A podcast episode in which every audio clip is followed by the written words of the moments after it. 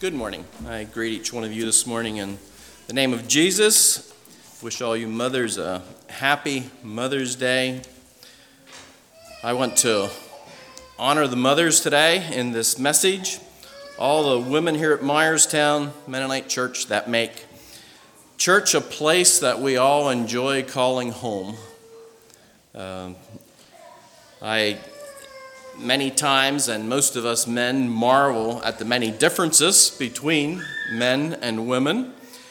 And it's probably true that we will never totally understand all those differences.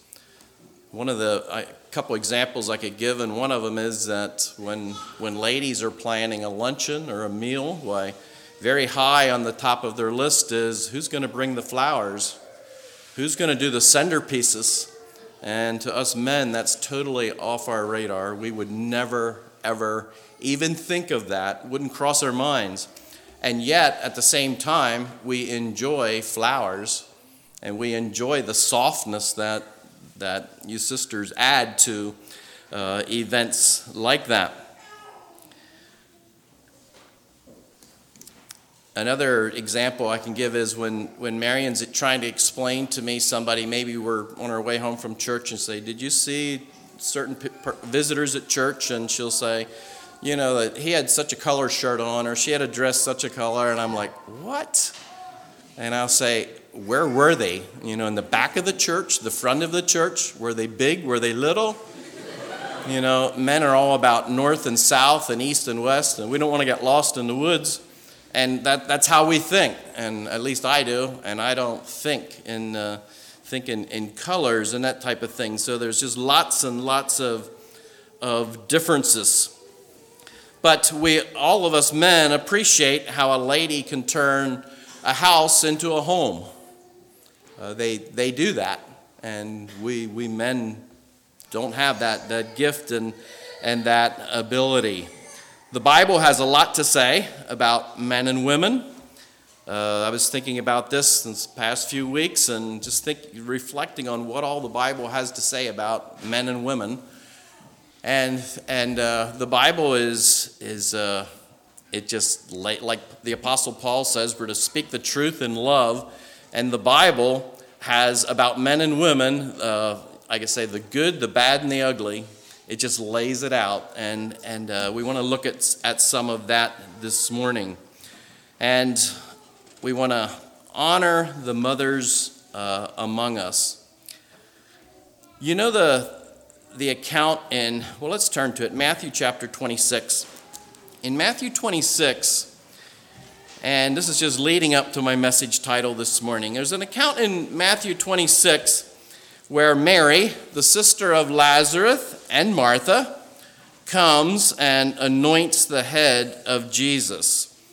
And so, Matthew 26, verse 6. Now, when Jesus was in Bethany in the house of Simon the leper, there came unto him a woman having an alabaster box very, of very precious ointment, and poured it on his head as he sat at meat. But when the disciples saw it, they had indignation, saying, To what purpose is this waste? Now, I, I can't think of a better place to go in the Bible to contrast the difference between men and women. Here, Mary is loving on Jesus, and the men are like, What are you doing? How wasteful is this? And just the, the difference between men and women and the way, the way we think. And in uh, verse 10, it says, or verse 9 maybe, when the, for this ointment, the men are saying, for this ointment could have been sold for much and given to the poor. In verse 10, when Jesus understood it, he said unto them, Why trouble ye the woman? For she hath wrought a good work upon me. For ye have the poor always with you, but ye, but me you have not always. For in that she poured this ointment on my body, she did it for my burial. And now catch verse 13. Verily I say unto you, wheresoever this gospel shall be preached in the whole world, there shall also this, that this woman hath done, be told for a memorial of her. And so Jesus says this is, this is going to be a memorial for, for Mary. And down through the years, this story has been told over and over and over again how Mary loved on Jesus. And sad to say, along with the story goes the fact that the disciples were uh, not so happy about it and felt like it was a waste. Well, this morning, uh, we're going to go to another memorial where a woman was memorialized in my mind, and it's, it's kind of hidden in the scriptures. And it's, it's I believe, uh, a really neat thing. And it's my message title this morning. So let's go to Romans, the book of Romans, in the very last chapter. Romans chapter 16. In Romans 16, we have a chapter that is full of greetings to the saints at Rome. Paul is uh, sending his greetings to the church at Rome, and he's you read through the chapter, and it's salute this person, say hi to this person throughout the whole chapter. And a good illustration of that is in verses 3 and 4. He says, Greet Priscilla and Aquila, my helpers in Christ Jesus, who have for my life laid down their own necks, unto whom not only I give thanks, but also all the churches of the Gentiles. And then in the following verses, greet this person, greet that person. Now, we come to verse 13, and it's, it's where I get my message title from this morning. And my message title is Like a Mother to Me like a mother to me. In verse 13, Paul says, Salute Rufus, chosen in the Lord, and his mother and mine. Now, in the King James, the, the message title is kind of hidden in there. In some other translations, they actually read like this uh, Salute Rufus, chosen in the Lord, and his mother who was also like a mother to me. So, message title, Like a Mother to Me. And here, this is kind of like a memorial to the mother of Rufus. And we're not sure, we're going to do some assuming this morning why Paul said this, but he obviously knew her well and had spent time in their home and, and uh, that he was able to memorialize her, if you will, and say, She was like a mother to me. And sometimes we hear that phrase. Uh, we hear people say of a, of a man, he was like a father to me, or she was like a mother to me. And that's what, I, that's what we want to think about this morning. And I want to hold that up as something that uh, you mothers can, you have within you in your motherliness the ability to be like a mother, not to your, only to your own children, but also to others. Religion binds the hearts of all who embrace it tenderly together. And you remember back in, in Matthew chapter 12, I believe it is, the, the account tells us how Jesus was in, in a house and he was uh, speaking, and the house is just crowded with people and his mother and the brothers of Jesus were concerned about him. They thought uh, he's, he's just doing way too much. He's, uh, he's out there and he's doing ministry, and, and they, they went to bring him home and to, to uh, call him to account for everything he was doing. And so they're at the outside of the house, and somebody came into Jesus and said, Behold, your mother and your brothers stand outside, and they'd, they'd like to speak to you.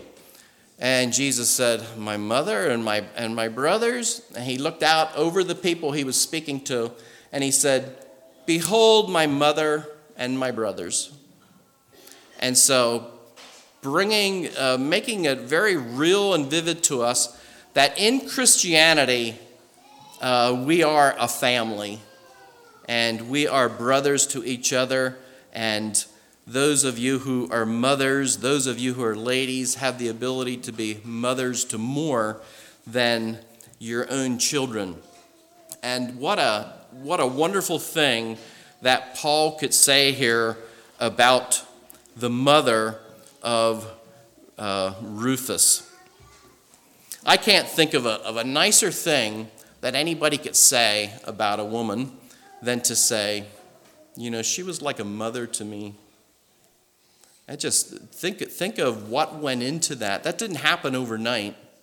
And uh, I, I believe that there are many of you here this morning that maybe have neighbor children, uh, nieces, nephews that will that could say the same thing. You know, she's like a mother to me, and I just want to uh, lift that up this morning and and have that as a as something for you ladies to strive for to do a good job of mothering your own children and to live such a life that others could make a comment about you like Paul made about uh, the mother of, of Rufus. What, who was this woman and why did Paul say this about her? Uh, evidence in the Bible points to the fact that she was most likely, we can't prove beyond a shadow of a doubt, but she was most likely uh, you, most Bible uh, scholars uh, agree on this. If you go to Mark 15 21, we need not go there, I'll read the verse.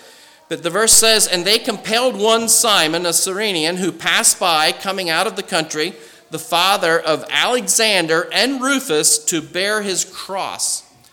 And so Simon, who bore the cross of Jesus, was the father of Alexander and Rufus and was the husband of this woman who Paul, some probably 50 years later, said, You know, she was like a mother to me.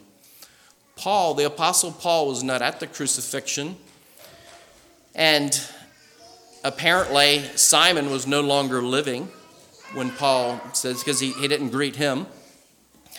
But obviously, Paul had spent time with, uh, with the wife of, of Simon and made this uh, statement about her.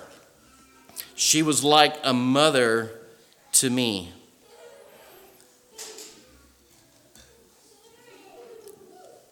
Let's think about what the Bible has to say about women briefly, and then we'll come back to thinking about what, may, what this lady may have possibly done. And it's kind of interesting. The lady's name's never mentioned. She's just the wife of Simon. She's the mother of, of Rufus. And I had to think, you know, that it often works that way. Uh, women are wonderful servants and do a good job of serving. And, and so often it's like Lester's wife or somebody's wife, Leon's wife. And here we have, in, in the Bible, we have uh, the, the mother of Rufus, the wife of, of Simon. And we're not given a name. But let's go in our Bibles, let's go back to Genesis, to chapter 1, and think a little bit about women. First of all, Genesis chapter 1 and verse 27. And like I said in my introduction, there's a difference between men and women. It says, So God created men, man in his own image. In the image of God created he him. Male and female created he them. There is a difference. There are male and female. And we have the masculine and the feminine characteristics blended together uh, to make the complete image of God. And I didn't look back in my notes, but I think I talked about this here at Myerstown. If not here, I did someplace. I wasn't sure. But I think it's really neat how uh, the Bible's so clear that mankind is made in the image of God. And yet, in, in men, in the masculine, do not portray uh, in totality the character of God. It's, it's the blend between the feminine and the masculine that accurately portray the character of God. Women can't do it by themselves, and neither can men. It takes the masculine and the feminine to do it. And so uh, that's, that's where we really see God in both of them. So, in a church setting with only men or with only women, we're really lacking something. It's, it's where uh, they both blend together and we can see and understand much better the character of God. Now, I want to take a, a, a, brief look this morning. We're focusing on women, it's Mother's Day. And let's go to chapter 3 and verse 1. It says, Now the serpent was more subtle than any beast of the field which the Lord God had made. And he said unto the woman, Yea, hath God said, Ye shall not eat of every tree of the garden? And we know the story. And here we have Eve and she is being beguiled by the serpent. The serpent is uh, persuading her to partake of the forbidden fruit that uh, God had clearly told her and Adam that they were not to partake of. And what I see in, in, in the feminine character of Eve is that she was very believing, very trusting, and perhaps very gullible. And she was like, Yeah, this sounds reasonable. This sounds like, yeah, you know, uh, why not? You come down to verse 6, and it says, And when the woman saw that the tree was good for food, and that it was pleasant to the eyes, and a tree to be desired to make one wise, she took of the fruit thereof and did eat. And so here we have Eve uh, believing the serpent and taking of the fruit and and eating of it. And we have sin uh, entering into, or mankind falling into sin. And the rest of the verse, verse 6, the very end of the verse says, And she gave also unto her husband with her, and he did eat. Now, one thing that us men know is that it's, it's always good to eat what our wife puts on the table. And I, I can see and I don't want to make light of this, it's a, it's a tragic thing that happened, but I can see how this happened. Men, we desperately want to please our wives. We don't want to disappoint them. We want to please them. And, and uh, Eve falls and she, she says to Adam here, and he's like, yeah, he, he takes, it, takes it also. And this is the, if you will, this is the, the ugly in uh, here we have in, in Genesis sin entering into the world. Now, let's go to 1 Timothy, where the Apostle Paul talks about this. In 1 Timothy chapter 2, 1 Timothy chapter 2, verses 9 through 15. And I'd like to read these verses and make a few comments on them. 1 Timothy 2, 9 through 15. In like manner also that women adorn themselves in modest apparel with shamefacedness and sobriety, not with broided hair or gold or pearls or costly array, but which becometh women professing godliness with good works. Let the woman learn in silence with all subjection. But I suffer not a woman to teach, nor to usurp authority over the man, but to be in silence. For Adam was formed first for Adam was first formed, then Eve. And Adam was not deceived, but the woman being deceived was in transgression. Notwithstanding, she shall be saved in childbearing if they continue in faith and charity and holiness with sobriety. I'd like to draw three points out, out of these verses. And in verse 14, we have uh, the Apostle Paul presenting the truth. He's not condemning, he's simply saying, These are the facts. This is what happened back in the Garden of Eden. First of all, I'd like to, to comment on verses 9 and 10. And simply like to say this ladies, you are beautiful the way God made you. We all know that uh, there's, when we think of femininity, we think of ladies, we think of pretty, we think of beautiful, we think of soft, we think of uh, all the things that, that go along with, uh, with being feminine. We think of flowers, uh, they go hand in hand. God made you all that way, and it, it portrays the character of God, part of the character of God. And God knows what He's doing, and you should embrace that. And it, it's why, when you're planning a meal, you think you can't eat a meal without flowers because it's just who you are. It's part of, uh, of your character, it's part of, of being feminine. And you should, should embrace that. At the same time, when, I, when you look at the verses here, especially verse 9, where, oh, in verse 8, I should have read that also if I didn't. Uh, it's where Paul instructs the men that they are to be holy, lifting up holy hands without wrath and doubting, to be holy. And then he comes to verse 9 and he says, The women also are supposed to be holy. And then he tells the women how to be holy. He says, In like manner, that women adorn themselves in modest apparel, shamefacedness, and sobriety, not by the broidening of the hair, gold, pearls, or costly array.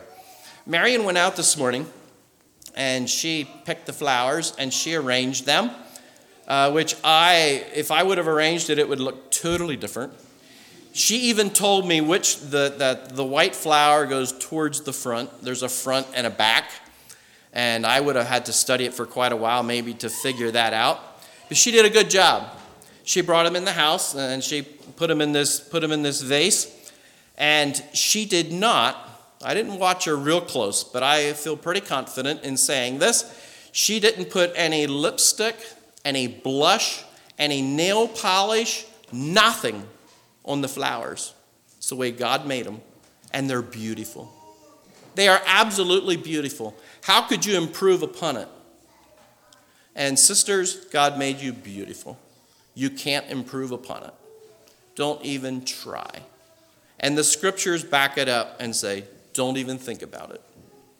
You are beautiful the way you are. The world would have you try would have you believe something else. It's not true. You cannot approve upon natural beauty. And so I stick with the Bible and I I believe that. There's there, you cannot improve upon natural beauty. Holy women are modest and full of good works. I, I, believe the Lantern Lodge is closed. I don't know. When I drive by there, it looks like it's closed. But I know over the years of coming to Myerstown, there are different times that on a Sunday morning we would have visitors, and they said, "Oh, we're staying down at the motel, and this was we wanted to go to a Mennonite church, and you're the closest." And and I don't believe that's happened in a while. But if somebody would walk into Myerstown as visitors from out of the area, wouldn't know much about Anabaptists, I can assure you that one of the first things, as they would sit with us and, and worship with us, one of the first things that would cross their minds as they would look around the congregation would be the modesty of the women. Would be one of the first things they would notice. The women are modest because it's, you don't see it in the world, very little of it. And so that, is, that would just be outstanding they would, would notice that. And the, that's what the Bible instructs and, and asks the women to, to be modest.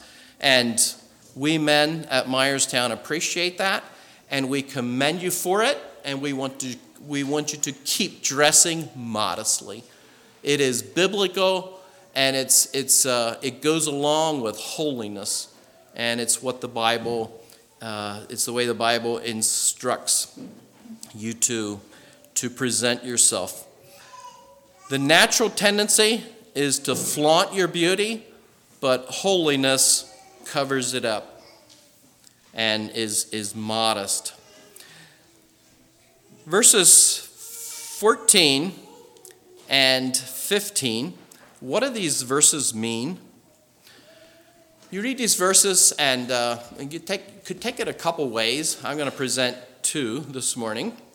And the one is that uh, the man's punishment was he was sent to the fields to work after the fall and in the garden. And the woman, it tells us here, that she's going to experience the pain of childbirth and the daily toil of mothering. That's a woman's role. It's, uh, it's the way God designed it. And you know, the, the dishes and the laundry and all these things, it's, it's a never ending thing. It is never ending. It just goes on and on and on. And the, the more children you have in the home, the, the more there is. And it's something that, that never stops. But women have the, the character and the gifts to do a really good job at it, to be very good at it. And it's the assignment that God has given to you all. And don't shy away from it, but embrace it and, and do it as unto the Lord.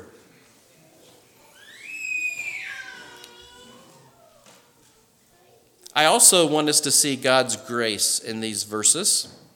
In verse 14, Paul makes it very clear that it was the woman who, who was deceived there in the garden.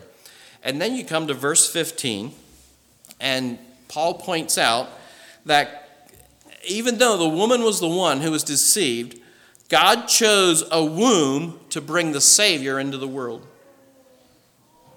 Do you see the grace of God? He chose a womb. He could have, he could have chosen another way, but he didn't. Can you see God's forgiveness? Can you see his grace towards women? He chose a womb to bring the Savior into the world. He entrusted his son, his only son, to a feminine woman who loved flowers and said, I, will I'll entrust my son to you to raise him and to nurture him and to care for him. What was it about the mother of Rufus that prompted Paul to memorialize her? We can only assume, and I'm going to do a little bit of that this morning. Do a lot of that actually, because it's the only thing we can do. And the first thing I want to assume is that Simon came home. Uh, if his wife wasn't with him, she may have been with him and observed him bearing the cross. Probably not. She was probably home taking care of uh, Rufus and Alexander and doing the laundry. But Simon comes home and he says, You'll never believe what I did today. And he relayed the whole story to her. And later, many, many years later, the Apostle Paul is writing the book of Romans, and he's reflecting about the time that he spent with Rufus and Alexander, and perhaps stayed in the home uh, with Rufus's mother, and, and reflecting on the times that she talked to him about Jesus. My husband bore the cross. And this is, what, uh, this is what Simon told me. He told me this, he told me that, and, and uh, relaying all these things to Paul about what she remembered her husband telling her, and maybe some personal experiences she had living in the same era and time when, when Jesus was there. And so she talked spiritual things to Paul. She talked things, she talked of, of the Lord to the Apostle Paul. I believe that she believed in Paul. She probably prayed for Paul. She encouraged him. The same way that a mother mothers her children, she, she used those same things and, in a sense, mothered Paul. And he, Paul may have been sick, and she prepared some tea for him and nursed him back to health with some tea and herbs and what have you. She cared for his physical and spiritual well being, and she was a blessing to Paul.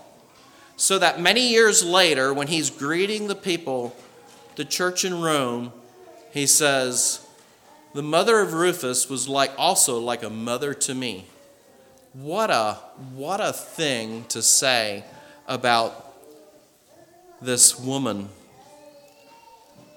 In Galatians 5:22, uh, speaking about the fruit of the Spirit, and as we think about what she may have done that, that prompted Paul to write this, when you think of, when I think about the fruit of the Spirit, and the, the fruit of the Spirit is to be, to be seen in men and women, don't take me wrong, but I think in many ways the fruit of the Spirit uh, so fits with, with the, the feminine character that women have.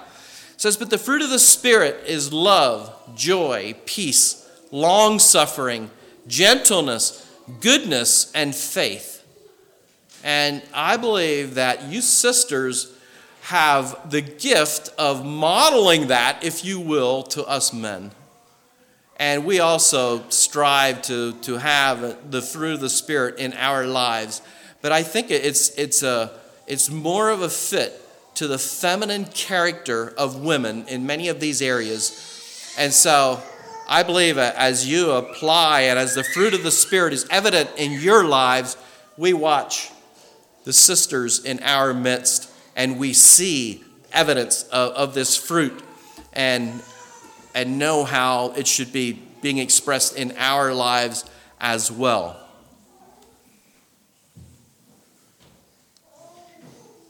I have a few closing comments this morning, and then I'm going to, you can prepare for this, women. I'm going to ask the ladies in the congregation who are able and would like to to come front, and Nate is going to lead you in, in two songs. I want you to bring along the, the Songs of Faith and Praise book. And so if you have a child in your lap or you're holding one, you can hand, hand her her or him over to your husband and prepare in a few minutes to come front and, and bless the congregation with some feminine music and singing.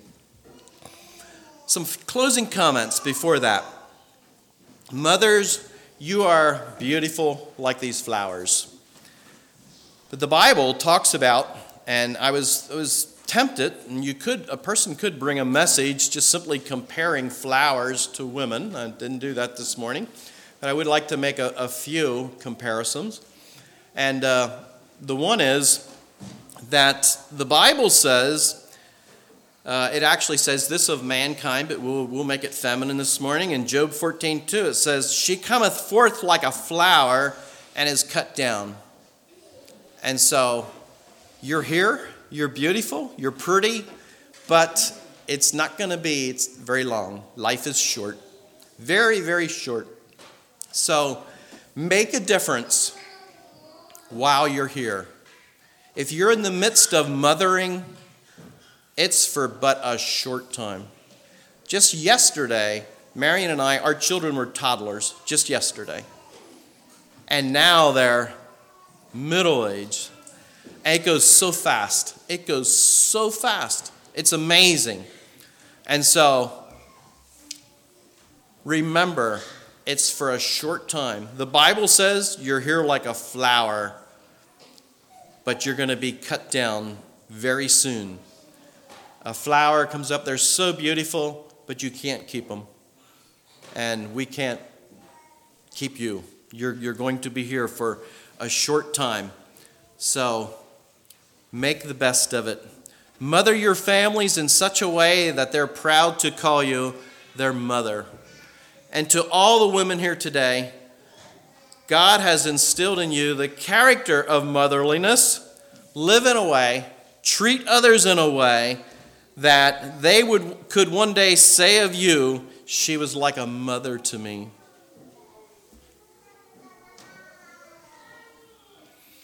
Another thing, as I, as I look at these flowers here today, and that is that some of them are just buds Young ladies, you're just buds.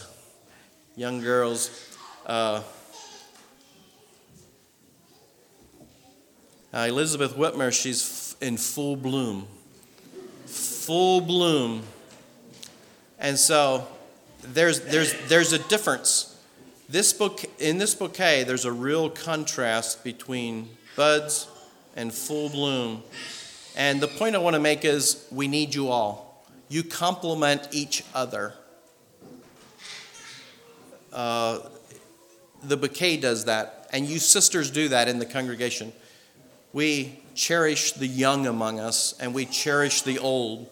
You are all pretty in your own way and beautiful in your own way. One last thing, and that is to the children among us this morning. A lot of children uh, God has given you a gift, and that is the gift of having a godly mother. And so the Bible tells us that we are to honor our parents, to honor our fathers and our mothers. And if you're here this today as, as a child and you have a godly mother, honor them. You have a treasure that so many in this world would just they know nothing about. And so you have you have this treasure and it's a godly mother. Do your best to honor her uh, every day of your life because you will never regret it and God has truly given you a gift. I'm going to ask the ladies to come front and bring your songbook. Nate will lead you in a few songs, and then I will come back and have a closing prayer.